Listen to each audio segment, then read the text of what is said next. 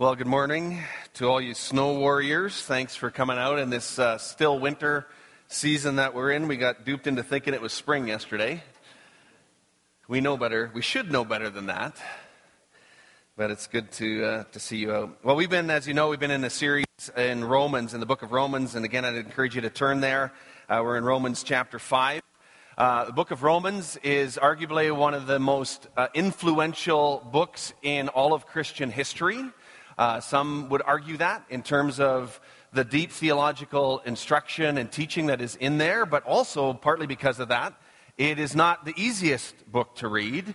Uh, there are lots of deep theological thoughts in there, and at times it's repetitive, even as we see again today. Paul is driving home a point, coming at it from different angles, and uh, teaching at times some similar things, but then fleshing it out fuller and fuller and fuller. And uh, so it's just a wonderful text that we wanted to just spend some time immersing ourselves in this really critical and central text of Scripture. Uh, let me just review a few things. We've been in this series for a few weeks, and maybe you've missed some uh, in, a way or whatever the case may be. But, but here's just a high level overview of some of the things and themes that we've looked at so far. Uh, first of all, this number one, that there's a problem. And the problem is our sin and this sinful nature that is there within us, and we'll talk about that a little bit as well today. Uh, the also part of the, another part of this problem is that God is a holy God. God is a just God. And God is a God also of judgment. And so that compounds this problem. But, but secondly, we've also, well, maybe further to this problem, is we, we see the sins of others and the problems of others easier than we see our own. I think we if we're honest, we will say that that is true. So that's another component that we've seen. Um, but thirdly, we've also seen that God Himself provides the solution to this problem. That His grace through the work of Jesus Christ and the work on the cross provides the solution to this problem for us. That is good news. Which brings me to the fourth point is that this good news of the gospel is for all people. And we've seen Paul teaching that it is not just for Jews, it is for Jews and Gentiles alike. In other words, it is for all people of all times. This good news, this solution that God has brought us, as we all fall short of the glory of God. Fifthly, we have also seen and talked about the fact that our works, or being good, is good, but it's not good enough. It'll never save us. It is not our salvation. We do not earn favor with God by being good, even though that's part of what God calls us to. And again, we'll get into that more as we get into the book of Romans further. Sixthly, that focusing on the lines or focusing on the boundaries creates legalism. As we try to be good, as we try to live out of this faith that God has called us, sometimes we focus on the line or the, the boxes or the parameters, and we find ourselves in a legalism that we don't always recognize. Because you see, it's easy to see the silliness of other people's legalism, um, but we need to have a faith that is centered on Jesus, not so much on the boundaries of how close to the line of sin that we can get. And then, lastly, what I would just say so far is that we have seen that there is both justification and sanctification in the book of Romans. Big words, big theological words. Simply meaning that we are justified before God, we are made right before God, and we are found righteous, declared righteous by God, just as if we hadn't sinned. And we also see in the book of Romans that we are also sanctified. We are made holy as we walk in faith through the power of the Holy Spirit. And so these two components come through the book of Romans over and over and again, again, and we'll see them as we continue on in this text, and we've seen them already. So those are just some high level overview review, reviews of, of where we've been. So today we're going to look at the last half of Romans chapter 5. And Paul really articulates, and we're going to focus on two primary things today. First of all, Paul goes back to the source. He goes back to Adam and Eve. He goes back to the garden in Genesis chapter 3. And he says, Here's the source of our problem. And he points to Adam and the new Adam and Jesus Christ. And he does this comparative in this text that we'll see today back and forth. And then, secondly, he also points out, uh, or he points out the implications for all the generations of of this first Adam. But then, secondly, he also points out that we have a grace without limits. That this good news of the gospel is a grace that is exponential. that even as sin increases, grace increases all the more. And we'll again touch on that today. So that's a bit of where we've been and also a bit of where we're going today. So let's look at Romans chapter 5, verse 12, and we'll just start there with that first verse. It says, Therefore, Paul is speaking here to the church in Rome. Therefore, just as sin entered the world through one man, and he's speaking of Adam here, and death through sin, and in this way death came to all people because all sinned. And then there's just sort of a pause, and I like it how Paul, just like us sometimes, sort of leaves something hanging in there, and then he goes off in another direction that we see in just a minute. But he's talking here in this first verse that we're looking at today about how sin entered through this one man, and it leads actually to death. Pretty strong statement. And yet, if we think about our lives and we think about the implications of sin in our life, we see that there is a death that comes eventually as we continue down that path. As I was reading this text, it reminded me again of James chapter 1, and you might be familiar with this text, where James says this in verse 14 and 15. He's, he's pushing back on people who would say, well, God is just tempting me. And, and he says, no, no, no, it's not God that is tempting you. Here's what happens each person is tempted when they are dragged away by their own evil desire and enticed. Then, after desire is conceived, it gives birth to sin. And sin, when it is full grown, gives birth to death.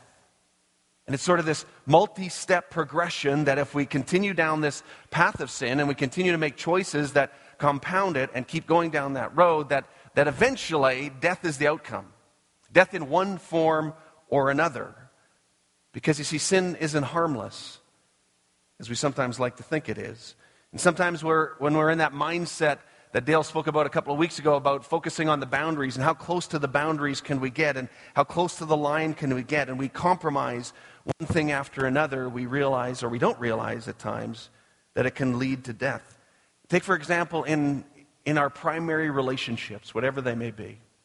If you're married, think of it as a primary relationship as with your spouse. If you, if you go down this road of emotional attachments beyond your spouse, or what you look at and what you think about, what you allow into your mind's eye, and you focus on the line in terms of how far can you go before it's sin, and you kind of have that mindset. If you compromise in those areas and you go down and you project that out into the future, it eventually leads to death of that relationship. How about when we, when we lie to ourselves? When we deceive ourselves? We don't often think of that. We think about lying to other people, right? We think about, well, if we lie, we're lying to other people. But what about when we become the person who doesn't keep any of our own commitments? And we actually lie to ourselves and we sort of convince ourselves that we're going to do certain things or not do certain things, but then we don't, or we do, and we start to not trust ourselves. And pretty soon it leads to this self identity crisis of death to our own self worth and death to our own identity because we stop believing ourselves. So you could go on and extrapolate all kinds of examples of where sin just starts to compound and we start to walk it out, and eventually it leads to death in every area of life. We see that in Genesis chapter 3. Paul is referring to that in our text today the choice of Adam and Eve in the garden. Uh, that's what he's referring to, even here in verse 12 that we just looked at. Where Adam and Eve ate this forbidden fruit of the tree of knowledge of good and evil, they blamed each other. So as there, there was this death of relationship, this brokenness of relationship, even between them. They then hid in shame because of their nakedness, and suddenly there was this broken sexuality, broken identity of who they were. They hid from God. God had to come looking for them in the garden, so to speak this broken relationship between God and man. And then there was the pain of childbirth and the pain of toil in working the earth and in producing crops. And this brokenness between us and creation. So, right there in Genesis 3, we see the implications of sin and the brokenness of primary relationships all over the place that eventually leads to this death. At the end of uh, Genesis chapter 3, verse 19, it says this text By the sweat of your brow you will eat your food until you return to the ground, since from it you were taken. From dust you are, and to dust you will return. Speaking of this truth of death that is there. It's interesting, that's a text that is, is typically used for Ash Wednesday. Just this last week was Ash Wednesday, the beginning of Lent, where this is the text that is a primary text reminding us of our own mortality. Let's go back to Romans chapter 5 and look at verse 13 and 14 and continue on. Paul and he says, To be sure, sin was in the world before the law was given. In other words, it didn't just sort of appear once the law was given, it was already there beforehand. But sin is not charged against anyone's account where there is no law. Nevertheless, death reigned from the time of Adam to the time of Moses, even over those who did not sin by breaking a command, as did Adam, as a pattern of the one to come. So he's saying, yes, sin existed before the law of Moses. It was there in Adam's time, it was there in Abraham's time, it was there in this, these people's time, which also reminds us that this good news is for all people because sin was there of part of all people. There were no Jewish people in that time until that was established later at the time of Adam. And so we see that that was there at that time also. But also, he says that the law does not save you, it only reveals our sin, it only reveals our brokenness. The law just actually points to the fact that we need a Savior. Because people throughout those centuries tried meticulously to keep the law as if this would be something that would save them, and they found that it came up short again and again and again. Which is the very reason why God established this system of sacrifice, of animal sacrifice, and all of these things that we read in the Old Testament of these animals that would be sacrificed for the sins of the people.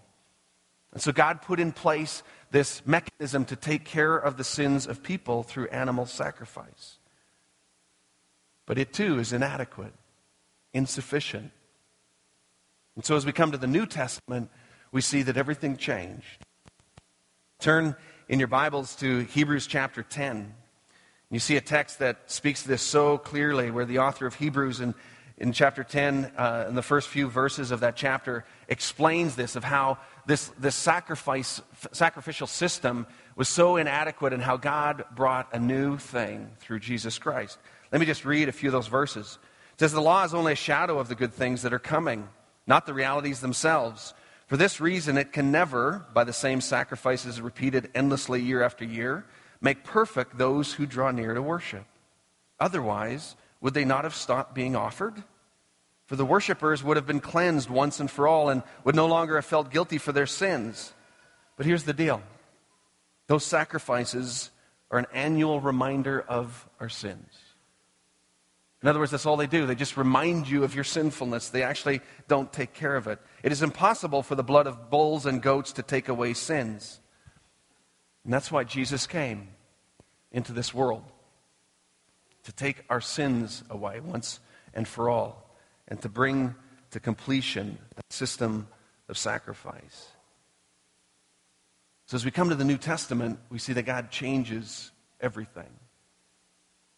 It's a New Testament plan, it's a different picture. So, we see in our text that there is both original sin and there is human responsibility. The first humans, Adam and Eve, they yielded to the tempter, Satan. They fell into sin, you might say. They actually chose their way into sin, as it says in James as well, too. And this act echoes throughout all the generations and leaves us with this sinful nature, this tendency, this draw, this thing that, that draws us towards that propensity all the time. It's like, what is that? Feeling the implications of the choices of Adam and Eve, echoing through the generations, but we still have the ability to choose. Will we choose that path? Or by the power of the Holy Spirit, will we choose a different way? You see, we confirm our heritage with Adam by our own sins every day. And yet, even with this inclination to sin, the power of the cross and the Holy Spirit at work within us changes that. When you look at 1 John chapter 3 verse 8 and 9 it says this, the reason the son of God appeared was to destroy the devil's work. No one who is born of God will continue to sin because God's seed remains in them. They cannot go on sinning because they have been born of God. In other words, you have the Spirit of God in you, you have the work of the cross in you. You don't have to live that lifestyle anymore. You can choose a different path and not just say, Well, I'm of the seed of Adam. No, no, no, no. He's saying you have the Spirit of God in you that changes everything. Spirit filled creations of God with the power to overcome. As Paul says, you have the same Spirit of God that raised Jesus from the dead living within you doesn't control us anymore. doesn't have to define us anymore, isn't our identity. We are a new people, a new creation. But there's another incredible truth that Paul points out here in this section of text that we're looking at today, and that's this that this grace has no bottom. This grace has no boundaries. This grace has no borders. This is a grace without end. It is grace without limits. In Ephesians chapter 3, Paul prays this prayer for the Ephesians church, the church in Ephesus. And it's one of the most beautiful prayers in all of Scripture. And he, he declares this truth about the love of God, the grace of God. And, and his prayer for them is, May you know the love of Christ, how wide and how long and how high and how deep it really is. Remember that? Though it is so great, you'll never fully understand it. You think you've got a glimpse of it? Yeah, you just got a taste of it. If you would just know how high and how wide, how long and how deep the love of God really is. This grace without limits. Paul implies in this text, in fact, he more than implies, he says so in verse 20, that as sin increases, that grace also increases. If you look ahead to verse 20, it says, The law was brought in so that the trespass might increase. But where sin increased, grace increased all the more. So this grace is limitless, overwhelming the darkness, overwhelming the evil, overwhelming the brokenness, bringing, healing and hope to places that you think that there is no opportunity for healing and hope. And so in Romans 5:15, I love this first phrase. It says this, but the gift is not like the trespass. For if the many died by the trespass of one man, how much more did God's grace and the gift that came by the grace of the one man, Jesus Christ, overflow to the many? You can't compare it. It's like this overflow. It's like this grace without end. It's like this grace that never stops. As we turn our lives to Jesus and just receive this incredible gift, this good news of the gospel, all of the darkness, the brokenness, and the sin gets swept away and carried off, overwhelmed by this overflow. So I was thinking about this word overflow. I, I thought about uh, one place I was last week. I was away for a little bit, and I have a picture here. I thought of Niagara Falls. See that? What an amazing picture. This is an incredibly gifted photographer in his rental car as he's driving by. Too cheap to park and actually get out and get a decent picture. And uh, kind of, there's nobody on the road, so I just kind of stopped and rolled down the window and went click. You can see my shoulder or something on the right hand side. So this is a beautiful piece of artwork. Actually, Niagara Falls is there. It's right to the left of the, the that, that light post, right? That's where the water's going over, right? It's beautiful. I'm going to see if we're going to hang this as artwork in our foyer, right, Brad? I think this works. This qualifies. We'll leave that shoulder thing in or whatever that is. Okay, so you've been to maybe Niagara Falls. You've seen pictures, videos, or whatever. If anybody who's been there, uh, I mean, you've, you've heard the thunder and the roar. I could barely hear it in the distance. But I think the picture really captures it. You, it's almost like you're there. And so, think of Niagara Falls. Six million cubic feet of water per minute flowing over Horseshoe Falls. Like it's just this overflow of water. Okay, so when I think of this grace that Paul is talking about, he's, he's talking about this grace that overflows and overwhelms and is just relentless. Niagara Falls is maybe a good image for that. Somehow, things are different because of the cross. Paul is saying is, even when darkness increases, the light of Christ increases as well. The grace of God is there. The grace of God is sufficient. Exponential grace. It matters for you. It matters for me. As we face darkness in our lives, as we face the brokenness of this world, as we face the brokenness of our relationships, we need to know that this grace of Christ, this light of Christ, changes us. And there is hope. I love how in Exodus chapter 20, right in the midst of Moses giving the law, the Ten Commandments, and in the beginning of the law where he is talking about, and God is instructing the Israelite people, and he's saying, You shall have no other gods before me. And talking about idolatry. In Exodus chapter 20, verse 5 and 6, there's this interesting little text that is so often encourage me. You might find it discouraging on the front end, but I focus on the back end. Because it says this I, says, God is speaking. He says, I lay the sins of the parents upon their children. The entire family is effective, even the children in the third and fourth generations of those who reject me.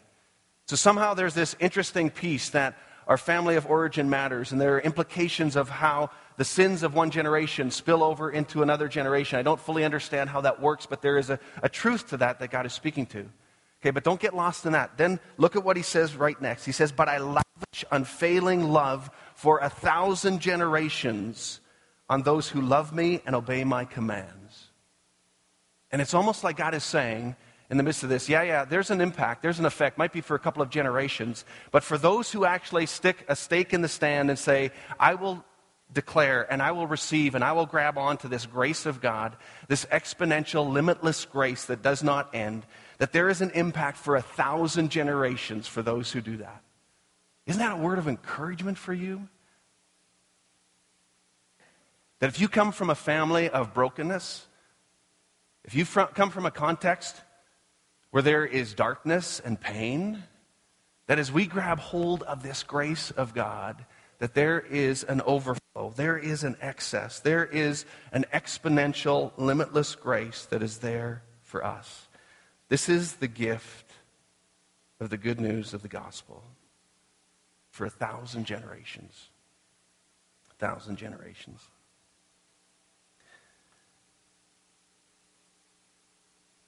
In the message, Eugene Peterson says this related to Romans 5 18 and 19, and I like how he phrases it. And maybe we'll leave our text with this as Paul, in the remainder of the text, goes back and forth between the implications of Adam and Jesus. Adam and Jesus. And in the message paraphrase, it says it this way It says, Here it is in a nutshell. Just as one person did it wrong and got us all in trouble with sin and death, another person did it right and got us out of it. But more than just getting us out of trouble, he got us into life. And so it wasn't just a rescue by the skin of our teeth, it was this gift of grace that leads to a fullness of life unlike anything we've experienced before. So you need to know and you need to hear today that when the darkness is really dark, that the light of God in Jesus becomes really bright. That when things feel broken and heavy, that there is an exponential grace that God wants to bless you with an overflow of His Spirit, an overflow of His truth, an overflow of His love. And whether you've come from a messed up family of origin, you need to know it doesn't define you. It might have some implications on you, but it doesn't define you or make your identity. If you are in a place of broken health or broken relationships, and we feel the weight and the hurt of that, that there is light and there is grace. You know, sin is this deep discrepancy between who we are in terms of our actions and our attitudes and who we are created to be. And I just want to say to you, and Paul is saying to you that that is not your identity, that your identity is found in Jesus. We need to claim our identity, we need to claim our inheritance. I'm going to invite the servers, if they would come up, and we're going to take communion here today. If they would come up and we would walk into communion as our response to this text today. Now, I want to just say to parents, don't leave yet. Parents, normally we, um, we send you out at the end of the message to go get your kids, but today is going to be a little bit different. Normally we do communion uh, the last Sunday of every month. This time we changed it a little bit for, for different reasons, but parents, we want you to stay in here and the children's uh, uh, leaders, they know this and they're ready for it to go a, a, little bit over time, and we'll have you dismissed to go and get your kids uh, after we take communion together. And so we have servers here that are going to serve you the bread, and then they're going to serve the cup upstairs and down here. There's a gluten-free uh, option here, and also uh, a plate up there as well too for those who need that. And just invite you to come and to take that as you need. Um, if you are somebody who is a follower of Jesus, somebody who knows Christ, or desires to walk in that relationship with God today, we invite you to participate. And if for whatever reason you choose not to, just to pass the tray along and to let the Spirit of God speak to you and encourage you today. And you know, because sin is a breach of covenant relationship, and it's a breach of relationship in multiple directions, we often maybe just think of it in between us and God, which is true, but it's also between us and others.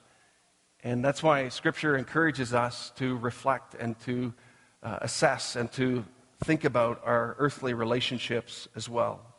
Because the consequences of our sin ripple out to others, and sometimes reconciliation is needed to be together with others as well. And so, communion is a time to examine those relationships and to remember and to act on these disciplines of repentance, forgiveness, and reconciliation.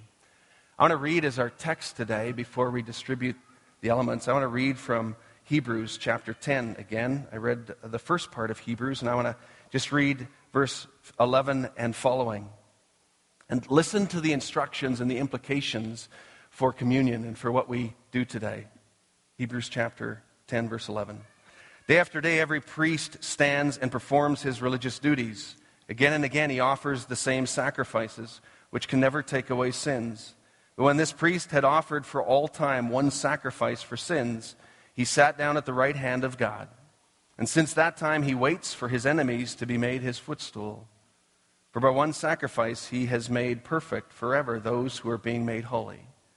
The Holy Spirit also testifies to us about this. First, he says, This is the covenant I will make with them. And after that time, says the Lord, I will put my laws in their hearts, and I will write them on their minds. And then he adds, Their sins and lawless acts I will remember no more. And where these have been forgiven, sacrifice for sin is no longer necessary.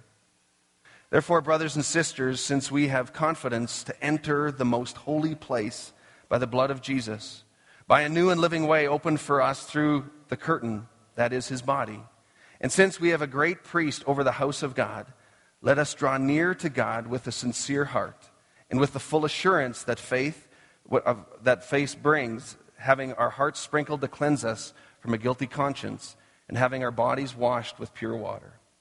Let us hold unswervingly to the hope that we profess, for he who promised is faithful. And let us consider how we may spur one another on towards love and good deeds, not giving up, not giving up meeting together, as some are in the habit of doing, but encouraging one another, and all the more as you see the day approaching. This is a time to remember what Christ has done, this good news of the gospel. This is a time to remember our earthly relationships and where there is brokenness and needing for healing and reconciliation. This is a time to remember that we are all sinners and forgiven by the grace of God, that we come before the throne and we remember and we anticipate his return again one day. As the servers distribute the bread, I would ask that you would just hold it, and then as we gather back together, I will lead us and we will eat together. And then we will do the same with the cup as well. Let me pray. Heavenly Father, I thank you for the truth of this gospel, this good news that is for all people. Lord, we acknowledge our sinfulness before you, and we thank you for the overwhelming grace, the exponential grace that is found in Jesus Christ. And so, Lord, we pray that you would use us for your glory. We pray that you would remind us of your goodness. We pray that you would help us to be a unified body loving one another, forgiving one another, walking together in freedom and in truth. And we pray this in the powerful name of Jesus, and we give you thanks. Amen.